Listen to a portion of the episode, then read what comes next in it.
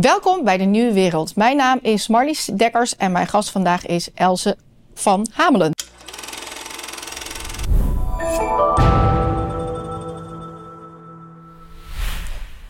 Welkom. Leuk om er te zijn. Zeker. Nou, we hebben echt een soort fantastisch voorgesprek gehad. Dus ik verheug me heel erg. Jij bent uh, duurzaamheidsconsulent. Geweest, ja. Geweest. En in 2020 kreeg jij gewetensbezwaren. Ja.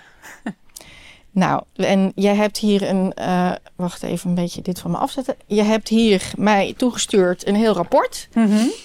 uh, de Nederlandse boeren en vissers. Ondermijning van eigendomsrecht en voedselvoorziening. Mm -hmm. Waar kunnen mensen dit vinden? Op de site koers2030.nl. Daar kun je hem rechtstreeks downloaden. Downloaden, gratis ja. gewoon hè? Ja. Nou, hier gaan we het over hebben. Precies. Nou, wat is er met de boeren en de vissers aan de hand? Nou, dat, dat lijkt een kleine vraag, maar dat is gigantisch. Dat was ook de aanleiding van dat rapport. Van, uh, want het is geschreven in opdracht van Catherine Austin Fitz van het Solari Report. En zij doet vier keer per jaar een soort dieptestudie. Deze? Dat is een andere dieptestudie, die heet Pharma Food. Dat gaat over laboratoriumvlees. Maar vier keer per jaar brengt zij zo'n rapport uit. En zij vroeg mij dus, ze zei, wat is er toch met die Nederlandse boeren en vissers aan de hand? Ik heb het idee dat het ook belangrijk is voor wat er allemaal internationaal speelt. Kun jij daarin duiken? En dat rapport is dus eigenlijk in twee delen opgedeeld. Het eerste deel heb ik gewoon boeren en vissers geïnterviewd en hun zelf laten vertellen wat ze op zich afkrijgen. En in het tweede deel was eigenlijk met mijn aanleidingsvraag dacht ik, waarom worden de vissers en boeren toch neergezet als vijand van de natuur? Dat, dat vind ik raar, want het is zo'n oud beroep van, van dat klopt ergens niet. En waar ik bij terecht kwam was eigenlijk de invoering van de industriële landbouw. En uh, ja, ik ga helemaal de ruilverkaveling in en daarop volgend kwam er VN-beleid. En nou ja, dat, uh, dus dat is dat tweede deel van het rapport. Wat je dus ziet eigenlijk bij die invoering van de industriële landbouw. Ja, er kwam surplusproductie. Maar uh, boerenbedrijf werd ook veel afhankelijker bedrijfsmodel. Dus je krijgt de opkomst van agribusiness, dus de dominantie van die corporations. En um, het hele platteland gaat op de schop. Dus tussen 1945 en 1980, 1985 is 65% van het land op de schop gegaan. Maar even terug naar het begin. Ja. Want dit is een soort grote recap. Ja, ja. Gewoon dus, uh, hè, dus wat is er met de boeren en de vissers aan de hand? En dan gezien vanuit de boeren. Nou, winstgevend ondernemen is onmogelijk gemaakt door regelgeving. Ja. Kan je dat misschien toch even toelichten? Ik denk dat we dat hoog over allemaal wel snappen, maar toch, mm -hmm. wat is daar gebeurd? Nou, laat, laat ik bijvoorbeeld vertellen hoe het met de, bij de vissers. Die hebben al heel veel reguleringen uh, waar ze aan moeten voldoen. Dus ze worden getracked met, uh, met GPS. Dus er is echt, echt uh, strenge surveillance. Er zijn de visquota. Um, Camera's. Ka ja, nu ook. Um, maar eerst kreeg je Brexit. Dus toen verloren ze al visgronden. Je hebt de windparken, windmolenparken, die gaan ze heel drastisch uitbreiden. Je hebt de natuurgebieden, die zijn er al, maar nu vanuit, ja, dat is VN-wetgeving, maar die is overgenomen door de EU. Dus nu is dus het plan dat 30% van het land en zee moet uh, beschermd natuurgebied worden. En um, dus ze hebben steeds minder plek waar ze kunnen vissen.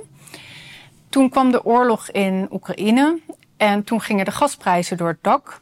Uh, dus toen ja, was het voor veel vissers zelfs niet uh, winstgevend meer om, om uit vissen te gaan. Wat krijg je er toen nog bij? De aanlandingsplicht. Um, dus Hoe als heet dat? Hè? Aanlandingsplicht. Hoe ze ook al die namen bedenken. Ja, dus uh, als, als uh, vissers vissen, dan niet alles is geschikt voor de verkoop. Dus wat er niet geschikt voor is, zet je gewoon weer overboord. En nu zegt de EU, ja, dat willen we eigenlijk niet, al die extra bijvangst. Daarom moet je het nu verplicht meebrengen naar de kust om te ontmoedigen dat er bijvangst is. En omdat ze dus niet vertrouwen dat de vissers dat meenemen, moeten ze nu ook die camera's weer op de, op de boot. En um, wat je dus eigenlijk ziet, is dat er zoveel op hun af wordt gevoerd, gevuurd, dat het steeds moeilijker wordt gewoon om winstgevend uh, te ondernemen. En de klap op de vuurpijl was, de Nederlandse vissers die hebben, er is een um, uitvinding, dat heet de Sumwing, dat heet pulsvissen. Dus die uh, grote kotters die, die gaan met een boom normaal gesproken uh, over de grond. Die vis die zwemt dan omhoog en die vangen ze. En um, dat wordt door de milieuorganisaties als problematisch gezien, um, die bodemberoering. En wat hebben ze dus, de, wat is, heeft die uitvinding gedaan? Je krijgt een hele lage elektro, elektrische puls. Daar schrikken die vissen van op. Maar je hebt niet meer die bodemberoering of nauwelijks. En omdat je niet meer die beroering hebt, heb je dus ook veel minder energieverbruik. Um, dus deze uitvinding die heeft ook duurzaamheidsprijzen gehad. Daar hebben heel veel vissers in geïnvesteerd. En nu is dat vanuit een lobby van de EU is dat verboden. Dus die gasprijzen gaan door het dak. En jij hebt een uitvinding in de kast staan waar je gewoon de helft van je energiekosten kan. En dat mag je niet gebruiken. Maar dat is al een beetje een, uh, een, een, een rode draad. Hè? Dat, het, mm -hmm. dat je in een soort klem komt door ja. beleid die gevoerd wordt. Jij investeert, mm -hmm. verandert dat beleid weer. Ik zelf doe coaching op branding voor het MKB, mm -hmm. allerlei soorten uh, bedrijven. En er is ook één, uh, uh, één dame, Rianne, en die heeft een paardenbedrijf. Dus zij heeft paarden. -hmm. Nou, zij vertelde mij hoeveel vergunningen ze dan allemaal moet hebben. Nou, dat is immens. Mm Is er één vergunning is er niet gedaan, maar dat hoefde eerst niet hoefden ze dat niet te doen volgens de gemeente. Mm -hmm. Dan nu wel. En in principe kan dus nu bijna alles van haar afgepakt worden. Nou, dat is natuurlijk een stressvolle manier van ondernemen. Mm -hmm. Dat ieder moment kan gewoon, uh, gewoon gezegd worden... je had die vergunning moeten aanvragen... en kan gewoon die bestaanszekerheid ja. onder je kont vandaan getrokken worden. En daarnaast heb je heel veel geïnvesteerd. Gigantisch. Ja, want dat was bijvoorbeeld een ander voorbeeld was met het fosfaatbeleid. Er was een van de boeren die ik sprak, die had een kleine uh, gemengde uh, boerderij. Dus die had eigenlijk precies wat ze willen. Maar die was net overgegaan in de transitie naar biologische landbouw. Dus die had een dip in zijn, uh, in zijn productie. En toen kenden ze hem fosfaatrechten toe op basis van die dip. Toen zei ze, ja, je moet 30 koeien wegdoen. Toen had hij geen wetgevend bedrijf meer. Hebben ze geprocedeerd en zeggen ze, ja, dat is bedrijfsrisico. Maar, het is dus, maar hij had dus op zijn terrein geen fosfaatprobleem. Ze mochten zelfs mest aanvoeren, maar hij moest 30 koeien wegdoen. Ja, ja het is zo. Ik leg het maar uit. En, ja. Ja, en andere boeren zeiden van. De administratie is gewoon bijna niet meer te doen. Dus of ze zitten er s'avonds aan te werken, of je moet een expert inhuren.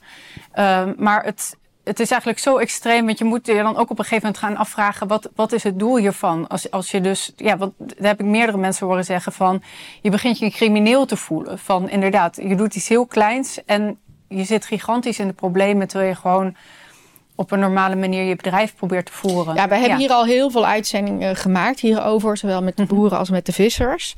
Maar de titel bij jou, ondermijning van eigendomsrecht en de voedselvoorziening. Ja, dus dit is heel even de aanloop. Ja, ja. Dus en zo kunnen we nog tientallen mm-hmm. voorbeelden noemen. Maar jij zegt, er is een koers richting mm-hmm. 2030... Uh, waar verkapte onteigening eigenlijk het doel is. Um, nou, het doel in ieder geval het gevolg. Um, dus ja, dan, dan, moet je, waar ik op stuitte, dus in, ja, ik heb dus die ruilverkaveling, die leidt dus, dus ook tot verstedelijking en leegloop van het platteland en natuurvernietiging. En de ruilverkaveling is? Ah, na de Tweede Wereldoorlog er waren heel veel kleine boeren in Nederland. En dat werd gezien ook als een kleine boerenprobleem. En het land was ook niet uh, efficiënt ingedeeld. Dus, dus boeren hadden misschien 1 tot 2 hectare, wat dan weer verdeeld was over allemaal kleine stukjes land waarvan de, het vaak met wegen niet goed verbonden was. Dus er was al vaker naar gekeken van hoe kunnen we dit efficiënter maken. En er was weinig. Uh, nou, dat kwam niet echt van de grond. Maar na de Tweede Wereldoorlog heeft de overheid dat als een heel groot sociale maakbaarheidsproject echt van top-down ingevoerd. Onder andere. Onder, onder, mm-hmm. Is dat ook onder andere van nooit meer honger en we ja, moeten precies. dat efficiënter gaan inrichten? Ja. Dus de romantiek van die kleine boerderijen en ook mm-hmm. vaak zowel land als veeteelt gemixt. Ja, precies. Wat nu eigenlijk weer heel romantisch gezien wordt, volgens mij. Mm-hmm. Dat, dat, dat is bepaalde manier willen we dat. Maar toen zijn we richting de plofkip gegaan. Nou, er is dus 65% van het land is helemaal gebuldozerd op de schop gegaan. Er is 225.000 kilometer aan houtwallen, heggen, bomenrijen weggehaald. Dus het is echt helemaal met de grond gelijk gemaakt. Waar was toen het milieu, uh, waar was toen de milieumensen? Nou niet, maar daarna krijg je dus roverkaveling voor natuurbescherming. En komt natuurbescherming onder het ministerie van Landbouw te vallen. Oké, okay, dus eerst je alles plat. ja. En daarna, en hoe is dat dan gegaan? Ehm, nou ja, dat is echt uh, verbazingwekkend. Want er wordt ook in, de, in, die, in die proefschriften beschreven als uh, social engineering project.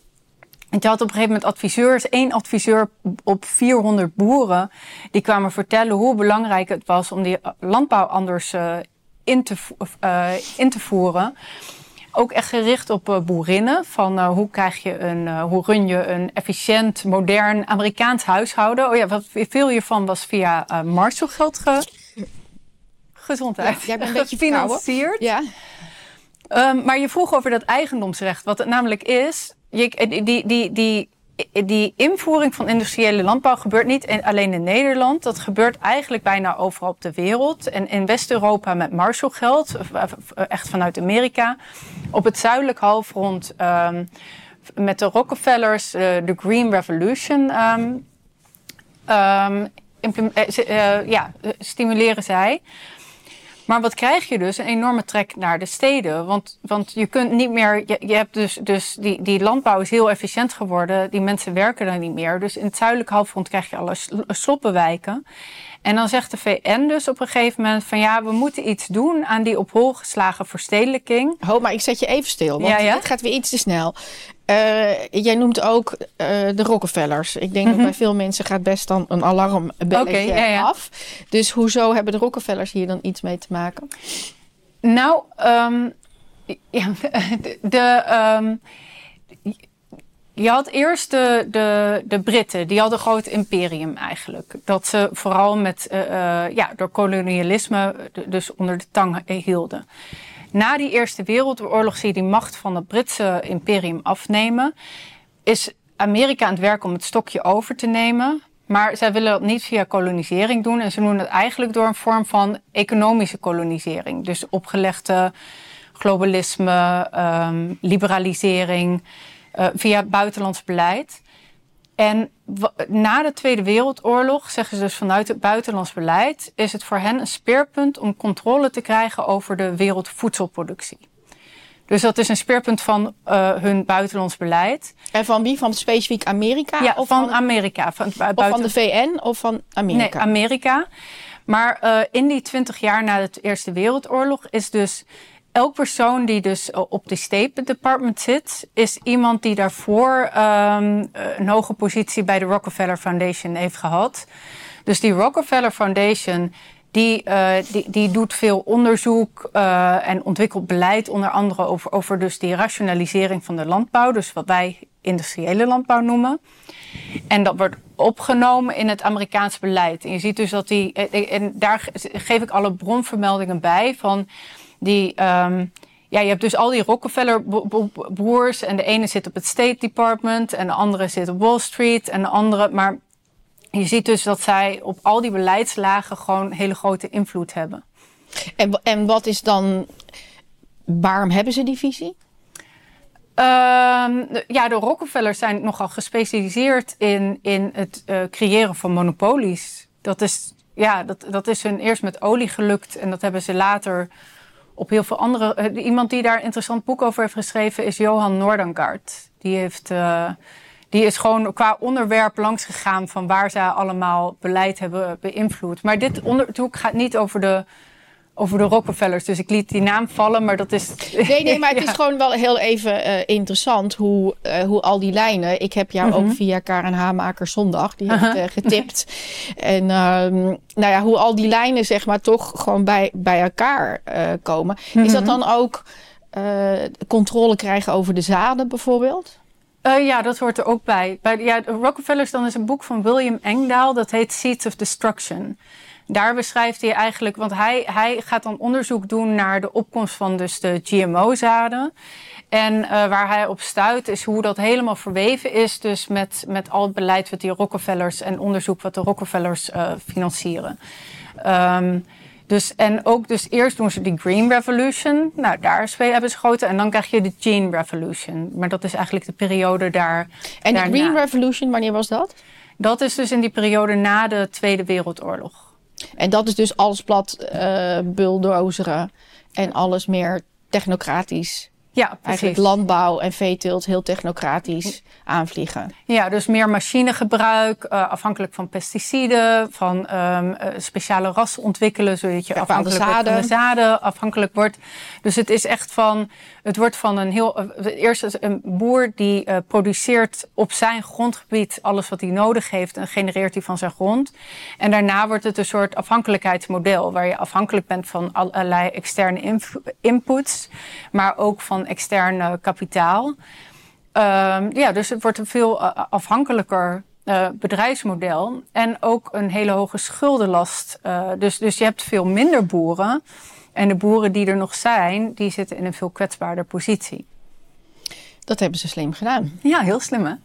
Want ik denk wel eens, bijvoorbeeld, uh, oh, er is een enorme boerenopstand in Tubbergen geweest, dus rondom die ruilverkaveling. Want wat ze ook, wat je bijvoorbeeld had, was um, je hebt dan een boer en die heeft een, dan die paar hectare, maar er zijn dan twintig neven en nichten die daar nog aanspraak op kunnen, kunnen maken.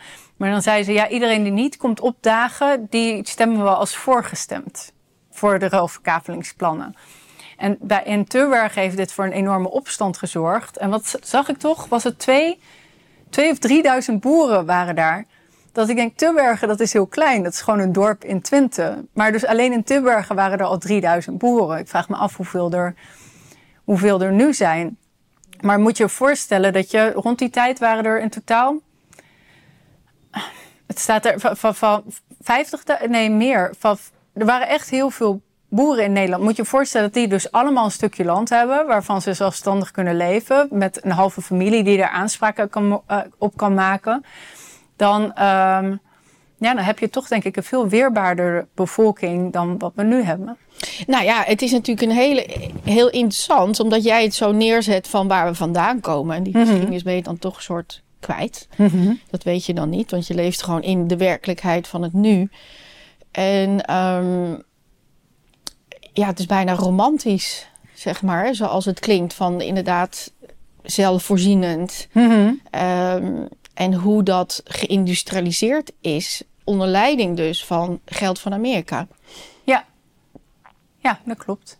En dan waar we dan nu zitten. Oh ja, en dat is interessant. De voorwaarde voor dat Marshallgeld was Europese eenwording.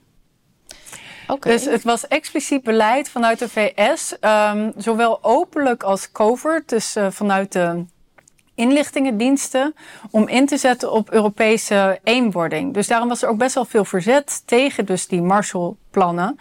En dan was er vanuit de uh, ambassade in, um, in Den Haag was er een soort beïnvloedingsplan opgezet om iedereen die een beetje hoog in de boom zat, dus zowel politiek, bedrijfsleven, vakbonden, om die te beïnvloeden om ze pro dus die Marshall-investeringen te maken. En wie heeft er dan belang bij? Waarom had Amerika belang bij dat, dat als voorwaarde dat, dat het dan één Europa zou worden? Uh, meerdere redenen. Nou, je had direct na die Tweede Wereldoorlog heb je dus die strijd tussen de, ja, het op het begin van de Koude Oorlog eigenlijk. En Europa lag op zijn gat. En ze waren dus heel bang ervoor dat als de boel hier zou crashen, dat uh, dat een voedingsbodem zou geven voor het communisme als de boel hier zou crashen, dan missen zij ook weer afzetmarkt. Dus het was voor hen ook niet goed. Dus ze wilden zo snel mogelijk Europa er weer bovenop, ook vanuit weerbaarheid. Daarvoor moest die Duitse motor moest aan de gang gaan. Maar ze waren ook bang voor een Duitsland wat weer zou groeien. Dus dan wilden ze dat dat ingekapseld werd. Um, ja, binnen, binnen dus een economische gemeenschap. Kijk hoor, dan gaan we dus die, daar onderbrak ik jou volgens mij, die trek van Um, die, al die kleine boeren. En dat mhm. werd platgewalst. Uh, dan kreeg je die grotere kavels, kreeg je mhm. die industrialisering. En dan krijg je daardoor ook die trek naar de stad. Ja. En dan krijg je dus dat VN-beleid. En zo komen we op dat eigendomsrecht. Want dan vanuit de VN zeggen ze, uh, roepen ze alle overheden op. Dat heet de Vancouver Declaration om beleid te voeren op human settlements. En dan zeggen ze ja, als je menselijke ontwikkeling wil aansturen, moet je dat doen dus via het, het uh, menselijke nederzettingenbeleid. Dat heet geen steden of eh, dorpen meer. En um, daarvoor moeten we controle krijgen over het land. En als je daar controle over wil hebben, dan is privébezit van land een probleem. En daarom moet er publieke land onder publieke controle komen. Dus of het moet rechtstreeks eigendom, of uh, je mag alleen maar bezitten onder voorwaarden, uh, ja, onder bepaalde voorwaarden dat jij een stuk land mag gebruiken. Dus eigenlijk veranderen ze privaat eigendom in vruchtgebruik daarmee. En wat, waar roepen ze dan nog meer uh, op van uh, belastingen kun je niet alleen, hoef je niet alleen te gebruiken om de uh, overheid mee te financieren, maar kun je ook gebruiken of voor een herverdeling van assets, van eigendom. Met het human, gezondheid. Human settlement beleid willen ze door ook een herverdeling van de bevolking over het land. Maar er zijn dus een aantal uh, ja, dus, dus vrijheidsactivisten in de VS die hier bovenop zaten in de jaren negentig. En die waarschuwen dus dat met name dus deze verklaring dat ze zeggen: dit is een aanval op eigendomsrecht. Uh, dus dit gaat niet om milieubescherming of waar ze bepalen op die manier waar bevolking wel en niet mag wonen en dat je land niet meer jouw eigen bezit is. En, um, en wat ze daar ook bij noemen, en dat heb ik op school nooit geleerd, is dat ze zeiden: het eigendomsrecht staat aan de basis van dus de Amerikaanse, uh, ja, de oprichting van Amerika. Um, en dat werd gezien als uh, dat het onlosmakelijk verbonden is met vrijheid. Dus je hebt die Amerikaanse onafhankelijkheidsverklaring. Daar staat: uh, iedereen heeft recht op the pursuit of life, liberty and the pursuit of happiness. Dat is van John Locke? Nee, de, de, de, de, de, de zin is dus genomen van John Locke. Maar John Locke, die noemde het... iedereen heeft recht op de pursuit of life, liberty en estate. Estate is dus property, het is eigendom. Want voor hem was het dus... op het moment dat jij een stukje privé-eigendom hebt... dan kun je eigen... daarmee kun je productief zijn, kun je eigen rijkdom genereren... en ben je dus zelfstandig autonoom... en kun je in vrijheid leven, omdat je gewoon vrij voor jezelf kunt zorgen op het moment dat je uh, die, die, die uh, eigendomsrechten niet beschermd zijn en jij op een gegeven moment helemaal niks hebt, ben je in een staat van volkomen afhankelijkheid. Dat wordt als slavernij gezien. Dus hij ziet dus eigendomsrecht als onlosmakelijk verbonden met vrijheid.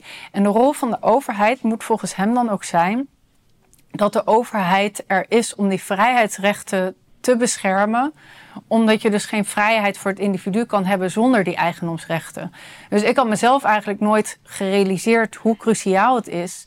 En als we dus nu teruggaan naar dat verhaal van die boeren en vissers, maar misschien ook breder dus inderdaad de MKB'ers of eigenlijk de middenklasse, is dat je allerlei beleid ziet waarmee inbreuk wordt gemaakt op dat eigendomsrecht. Dus... Kan je eens wat uh, voorbeelden noemen? Want ik denk toch dat wij een soort kikkers in een pan zijn. Mm ja, omdat het inderdaad al zo lang speelt. Mm -hmm. En het mhm. is maar stapje, mini-stapje voor mini-stapje voor mini-stapje. Um, maar ik doe, oké, okay, bij de boeren mm -hmm. en vissers is het nu concreet. Maar is dat ook bijvoorbeeld dat je een huis koopt en de grond is dan niet van jou? Ik zeg maar wat. Bijvoorbeeld, maar je hebt bijvoorbeeld uh, kennissen, vrienden van mij, die hebben een huis en uh, die willen graag hun uh, moeder in een, dus in een, in een woning erbij. En dan willen ze gewoon, gewoon iets Apart, erbij bouwen. In de tuin. Ja, maar helemaal geen, niemand heeft daar last van, niemand ziet er wat van. Er is bijna geen vergunning voor te krijgen. Terwijl, ja, dat is gewoon hun stuk land. Waarom mag je niet op je eigen stuk land daar een stukje op bouwen. Ja, even een, even een ander ding. Het, want mhm. ik doe volgens mij is vergunningen in Nederland. We hebben gewoon niet genoeg capabele mensen. Of mhm. het is wegbezuinigd. Of is dat heel naïef? Of heb jij zoiets, nou, dat hoort toch wel bij deze gedachte. Als je het allemaal bij elkaar optelt, dus het is van. Je hebt voor bijna overal heb je vergunning of toestemming nodig van wat je met je. Dus of je, of je een uitbouw wil doen met je huis, of je een put mag slaan, of je ergens mag jagen, of je, of je ergens water van mag onttrekken. Um, uh, andere onteigen. Dus dat zijn die voorwaarden aan het gebruik van, jou, van jouw eigen eigendom. Maar bijvoorbeeld andere onteigeningen is ook dat ze je huis in box 3 willen gaan zetten. Of wat ik eigenlijk... Nog even een voorbeeld, want wat, wat, wat houdt dat in? Misschien niet iedereen precies weet box 3. Dat houdt dus in... Uh, nou, je hebt verschillende belastingboxen. En uh, nu staat je box, uh, huis volgens mij in box 2. Maar als het in box 3 staat, dan gaat die belasting door het dak. Dus dan moet je er volgens mij iets van 20% van de waarde van je huis. Ik weet niet precies wat de. Maar het, de belasting op je huis wordt dan zo groot. Ja, dat is eigenlijk nog meer dan de hypotheek. Ja. Dat is gewoon dramatisch. Maar precies. die plannen liggen er wel. Ja. Nou ja, dus als dat wordt doorgevoerd, dan zijn er heel veel mensen die hun huis kwijtraken. Dus je kunt niet als jij dus heel hard werkt en telkens dus je hypotheek afbetaalt, kun je eigenlijk niet meer je huis in eigendom houden. En jij vindt dat dus wel een, een, een gedachte van uh, iedere keer meer, meer belasting, meer belasting of meer regelgeving. En dat is echt die technocratische mm -hmm. samenleving, mm -hmm. waar mensen ook een soort van veiligheid aan uh, ontleden, voor mijn gevoel. Maar jij ziet dat echt dat. Uh, ja, dat is een ondermijning van het eigendomsrecht. En van onafhankelijkheid en zelfstandigheid. Ja, en ik denk dus wat dat betreft dat die boeren en vissers de kanarie in de kolenmijn zijn. Want wij krijgen dit allemaal eigenlijk. Wat, je dus ziet, dat vond ik ook boeiend. Ik heb iedereen die ik heb gesproken van hoe lang doe je dit al? En bij de meesten zit het generaties lang in de familie. En het is dus iets wat echt een een roeping is. Waarvan ze heel klein wisten van dit wil ik doen, dit wil ik blijven doen. En ze hebben echt... Terug tot de middeleeuwen. Ik heb ook een boer gehad. Dat is echt fascinerend. Dat gaat inderdaad echt... Dat zit heel diep. Heel diep. Ja. Dus dat is ook ergens een band met onze geschiedenis. Met een soort, soort culturele draad de geschiedenis in. En wat je dus ziet, is dat ze zoveel op hun afkrijgen. Um, dus dat, dat ze ten eerste al bijna alles doen om maar dit werk te kunnen blijven doen en er bijna niks aan verdienen. Maar op een gegeven moment zo worden klem gezet dat opgeven, want je kunt verder eigenlijk verder, verder niks meer. Nou ja, dan ben je. Ja, waar ben je dan mee bezig? Van, um, en ik denk, ja. En dan komen we toch bij uh, 1992, Agenda mm 21. Mm -hmm. Ik heb daar vaak over gehoord ik denk dat misschien een, ja, een beetje wappie verhaal. Mm -hmm. Of niet? Um, nou, wat je. Ik kom dus uit die duurzaamheidshoek. Ik heb dat nooit. Ik heb daar nooit aanvankelijk. Uh, ik, ik vond het altijd heel wollig, bureaucratisch. En, en ik vond andere dingen interessanter. Maar als je dus eigenlijk kijkt naar echt naar de basis gaat en de, het verhaal daarachter dan zie je dus, daarom is die, die Habitat-conferentie zo interessant. Want die Agenda 22 is een heel wollig verhaal. Helemaal feel good. Iedereen wil schoon milieu. Is het Agenda 21 of 22? sorry, 21. Ja, ja, ja. De Agenda voor de 21ste eeuw. Ja. Um, maar dat habitatverhaal is dus heel eerlijk. Als je, het is maar 10, 12 pagina's. Maar het is heel eerlijk over wat ze van plan zijn en wat, wat dit betekent. Dus geen privé-eigendom meer. En een herverdeling van de bevolking over het land en herverdeling van eigendommen. En het staat er gewoon zwart op wit.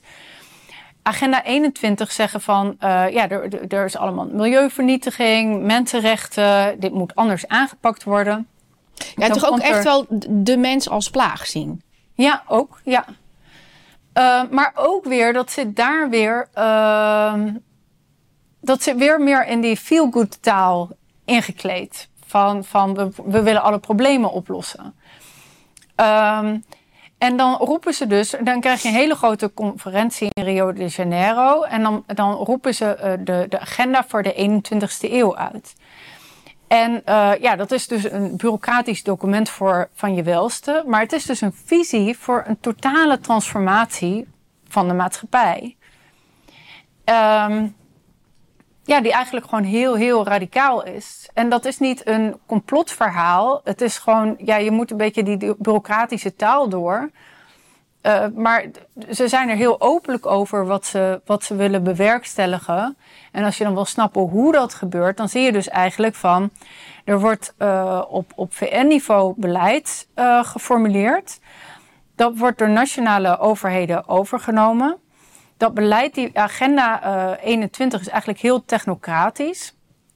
Er zit technocratisch gedachtegoed onder. Dat staat er niet expliciet bij. Als je dat wil begrijpen, dan zou ik de boeken van Patrick Wood lezen. Die heb ik ook geïnterviewd voor de andere krant. Dus op het YouTube-kanaal van de andere krant staat dat verhaal. Um, En uh, tijdens die conferentie is ook wel interessant, zijn dus uh, 10.000 geaccrediteerde NGO's, maatschappelijke instellingen aanwezig. Die zitten daar aan de beleidstafels. Er is ook nog een parallel um, NGO-conferentie. Maar je ziet dus eigenlijk dat al die, uh, al die, die, die, die, zoals het Wereld Natuurfonds, dat die dus op VN-niveau aan die beleidstafels zitten. En dat die vervolgens dat beleid op alle niveaus van de overheid, dus, uh, dus van. Lobbyt. Ja, dus, dus het wordt op gemeenteniveau wordt er gelobbyd uh, via lokaal activisme. Er worden regio's opgericht. En ze aan alle kanten beïnvloeden ze beleid. Alleen niet via de manier, want hoe, hoe, uh, hoe werkt ons gewone bestuur? Is dat er een politiek programma is waar je op kan stemmen. En, en degene met de meeste stemmen gaat dat beleid uitvoeren. Maar je ziet dus eigenlijk dat ze een soort uh, ja, vijfde kolonne zijn die ja, eigenlijk uh, ondermijning, de, de, de, nationale, de nationale grenzen Democratie. ondermijnen. Ja, precies. Ja. Dus, um, dus... En, en, en, weer de NGO's, die dus mm -hmm. een, een, een hele um, ja, grote rol hierin spelen. Want de NGO's ja. die kunnen zich onttrekken mm -hmm. aan um, ja, de wetten van een land. Hè? Want die staan daar een soort boven. Mm -hmm. En inderdaad allemaal onder wollige uh, van wij hebben het beste voor met de mens. Ja. Maar ondertussen is het dus wel gewoon een onteigening van eigendomsrecht.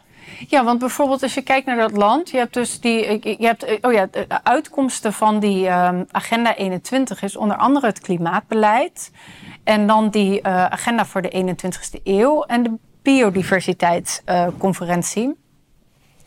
En onder die biodiversiteitsconferentie heeft de VN dus redelijk recent gezegd van voor 2030 moet 30% van het land en de zee moet dus eigenlijk een beschermd gebied worden. Dat is gigantisch. Dat is gewoon een derde van de wereld. En dat is een beschermd gebied onder regie van, van die natuurorganisaties. Maar wat is dan hun droom? Dus, dus, want we komen van die verstedelijking. Mm -hmm. Moeten we dan allemaal in een soort gigantische woontorens gaan zitten en zoveel mogelijk oernatuur? Of... Ja, dat is wel. Uh, um, je ziet dus twee paden. Aan de ene kant dus, dus die natuurbescherming. En dan natuur wordt off-limits voor mensen. Want de mens is een vijand van de natuur. Wat niet zo is. Van, van, ik, kijk, ik erken wel dat er milieuproblemen zijn. Die kun je op heel veel manieren oplossen. Maar uh, 30% van het land voor de VN apart zetten en het door NGO's laten beheren, lijkt mij gewoon niet een uh, verstandige oplossing. Dus aan de ene kant een natuurbeschermingsbeleid en aan de andere kant verstedelijkingsbeleid. En dan krijg je. In de VS heet dat allemaal redevelopment. Je mag alleen nog maar binnen de stedelijke grenzen bouwen. En Nederland heeft dat ook natuurlijk, maar wij hebben, zijn veel compacter land. Uh, maar beide, beide trajecten worden ook weer allemaal door die NGO's uitgevoerd. Is dat dan ook die smart cities? Ja. Die hoort daar ook bij? Ja. Dus dat is van, uh, er, er moet de hoogte ingebouwd worden, allemaal heel compact. Ja, eigenlijk zijn wij de veeteelt. Hè? Dus wij, ja. ik bedoel, Ad Verbrugge heeft hij het ook wel eens genoemd. Van, hoe noemde die het nou? Een intensieve menshouderij, volgens mij. Ja. Dus dat, dat, ja, dat wij moeten... Want de visie is, mm -hmm. wij zijn ja, met veel te veel. Mm -hmm. En we moeten teruggebracht worden. En ook weer terug naar de oernatuur wilde dieren. Ja, het is niet dat ik er niet, dat mm -hmm. ik er niet voor ben. Maar het gaat wel vrij radicaal. Um... Nee, nou iets waar ik niet over heb geschreven, maar wel, wel stuiten ook in gesprekken met boeren, is het idee van, van stewardship, van rentmeesterschap. Van, er zijn ook veel christelijke boeren bij. Van, van de mens is er niet om de natuur te domineren of zo. Van een soort nederige houding. Van in samenwerking met die natuur heb je de beste uitkomst. En je hebt ergens, volgens mij was dat in 2012, was er een Belg. Um, ja, wel interessant bij de VN. Dat is de, de landbouwtak van de VN, de FAO. En die heeft een rapport over agro-ecologie uitge uitgebracht. En dan zeggen ze van 70% van de wereldvoedselproductie wordt geproduceerd door kleine boeren. Op 30% van het land. Dus, en wat is dus die agro-ecologie? Dat is die kleinschalige landbouw, uh, gemengde landbouw, ingebed in de gemeenschap, heel zelfstandig. Um, ja, dus dat, dat is wel wat het meest. Dus ik denk eigenlijk als mensen en natuur samenwerken, dat dat gewoon de beste uitkomst heeft. Binnen menselijke maat, binnen je eigen. Uh, dus binnen je eigen grenzen. Dus als jij ziet wat er op jouw land gebeurt, dan zorg je daar gewoon goed voor. Dus. Uh, en nou is het wel tricky, want officieel zegt de overheid nu: hier willen we naar terug. Maar dat willen ze eigenlijk op zo'n tempo dat, de dat op het moment dat je dit dus als een soort shocktherapie gaat invoeren, dan ben je de laatste boeren die er nu nog zijn kwijt. Uh, dus dat vind ik eigenlijk. Want die kunnen die overgang gewoon niet maken op zo'n korte termijn. Nee, niet op zo'n korte termijn. En, en, en de laatste 70 jaar heeft het overheidsbeleid dus aangestuurd op alleen maar schaalvergroting. Want doordat je die surplusproductie eh, had, daalden alle prijzen. Dus de enige manier om nog winstgevend te blijven werd, was om nog groter en nog groter en nog groter te worden. Dat betekende ook weer een hogere schuldenlast. Dus die boeren die daarin zitten, die kunnen niet, die hebben geïnvesteerd in een bepaald model. Uh, en die zitten daar helemaal vast in. Die kunnen niet opeens iets gaan doen waardoor hun, hun productie inklapt. En ook als je overstapt naar biologisch, daar zit, daar, daar zit gewoon een transitieperiode bij. En er zit een leercurve bij. Dus dat hebben ze in Sri Lanka geprobeerd om. Dat is goed misgegaan. Precies. Dus, dus de manier waarop dat nu wordt gebracht, um, ja, vind ik heel gevaarlijk. En zie ik weer als verkapte onteigening. Dus ik denk zelf van uiteindelijk wil je wel naar een soort agro-ecologie model, maar niet zoals het nu wordt, uh, wordt voorge voorgesteld. Um, en dat habitat 1, kan je mm -hmm. daar nog iets, uh, dat was in 76, kan je daar nog iets over vertellen? Um, nou ja, dat is dus die, die, die, die eigenlijk. Dat legt eigenlijk de juridische basis voor wat er daarna volgt. Dus dat is die aanval op dat eigendomsrecht. Dat habitat 1 heb je dus. En waar is dat besloten? Door wie? Je hebt een grote je hebt, ja, dus, je hebt een hele grote conferentie in Vancouver in Canada. En, um, en het wordt dus ook de Vancouver Declaration genoemd. Op dat Human Settlements uh, beleid, uh, op die verstedelijking. En dan zeggen ze van, dan willen ze dus die controle over het land. En dan zetten ze uit één welke, welke beleidsmaatregelen je daar allemaal voor kunt treffen. En uh, dus administrative controle, administratieve controle op land, via wetgevingen, beperkingen op het gebruik van land opleggen. Um, via belasting um, een herverdeling van het eigendom bewerkstelligen. Via dat beleid ook een herverdeling van de bevolking over het land. Dus denk aan die verstedelijking. Want bijvoorbeeld ook van wat kun je nu wel of niet doen. Ik ken best wel veel mensen die, uh, ook al voor corona, die gewoon een eigen woongemeenschap wilden starten. En dat is in Nederland gewoon, zelfs als je het geld bij elkaar kunt krijgen, is het bijna niet te doen. Omdat het dus qua wet en regelgeving totaal dichtgetimmerd zit. Nou, dat is iets waarvan ik bijvoorbeeld denk van, nou ja, als jij dat, dat geld bij elkaar kunt krijgen, waarom mag je niet ergens op een weiland, weet ik veel, 10, 15 huizen neerzetten en een zelfvoorzienende gemeenschap starten? Dat, ja, dus dat is ook zo'n input van, van uh, ja, nou ja, dat is gewoon echt bijna niet. Maar dat zit dus weer over al die controle op dat maar sowieso, als Nederland heb je hebt dus helemaal geen controle meer ook over je eigen land. Hè? Want dit Mhm. is dus, ja, dit wordt op gro zo'n grote schaal aangestuurd. Mhm. Wat, ja, ik bedoel, wie je ook stemt. Of eh, we zijn een soort puppet van dit beleid. Of zie ik dit verkeerd? Nee, dat zie je heel goed. Maar daarom hoop ik dat veel mensen het rapport ook gaan lezen. Want het is echt een heel lang verhaal. Ik heb echt die 100 pagina's nodig gehad. En dan was het nog heel vaak dat ik dacht: oh, ik zou hier zoveel meer. Maar ik dacht: ik ben geen boek aan het schrijven. Ehm, want wat ik denk be- belangrijk is om te zien, is wij kijken meestal naar de. ehm, we kijken nu bijvoorbeeld met die verkiezingen nog steeds als Nederland als land. En, en dan die Tweede Kamerverkiezingen en de provinciale staten en de gemeenten. En uh, dan merk je dus ook met die boeren, die kijken naar de gemeente en de provinciale staten. Van wat gebeurt hier nu en daar ga ik mee in gesprek. Maar als je dus gaat kijken naar dat veld wat daar omheen zit, dan zie je eigenlijk waar komt dat beleid nou vandaan? Hey, dat, dat wordt door de VN uitgerold. Uh, dat, dat is VN-beleid. Er zitten bepaalde denktanks achter. Dat wordt door NGO's geïmplementeerd. Die NGO's zitten aan alle beleidstafels. Er worden regio's opgericht, dus ook binnen Nederland. Um, dus wij hebben in onze officiële bestuurslagen hebben we provincie en gemeente en, en de nationale overheid. Maar veel besluiten worden in regionale overleggen genomen. Waar dan dus wel weer bedrijfsleven en die maatschappelijke instellingen aan tafel zitten. Maar regionaal overleg bij gemeente kan ik inloggen om de gemeentevergadering uh, bij te wonen. Of je kunt er zelfs in persoon uh, langs. En je mag als burger ook je, je vragen gaan, gaan stellen. Maar voor dat regionale overleg, de meeste mensen weten niet dat het er is. Het bestaat eigenlijk officieel niet, dus je kunt ook geen WOP-verzoek indienen. Uh, er worden allerlei keuzes, beleidskeuzes gemaakt. Er worden keuzes gemaakt over financiën. Dus je ziet eigenlijk van we hebben een officiële bestuursstructuur waar volgens mij in principe daar is wel verbetering mogelijk, maar helemaal niet zo heel veel mis is. Maar je ziet dan op heel veel lagen soort parallele bestuursorganen uh, die de echte beslissingen maken. En het is belangrijk om dat veld onder ogen te gaan zien. Want als wij dus iets willen beïnvloeden, dan moet je dat hele veld, die hele landkaart zien en zeggen: hé, hey, waarom zijn wij eigenlijk hier VN-beleid aan het uitvoeren? En wie heeft hier ooit voor, uh, voor gekozen?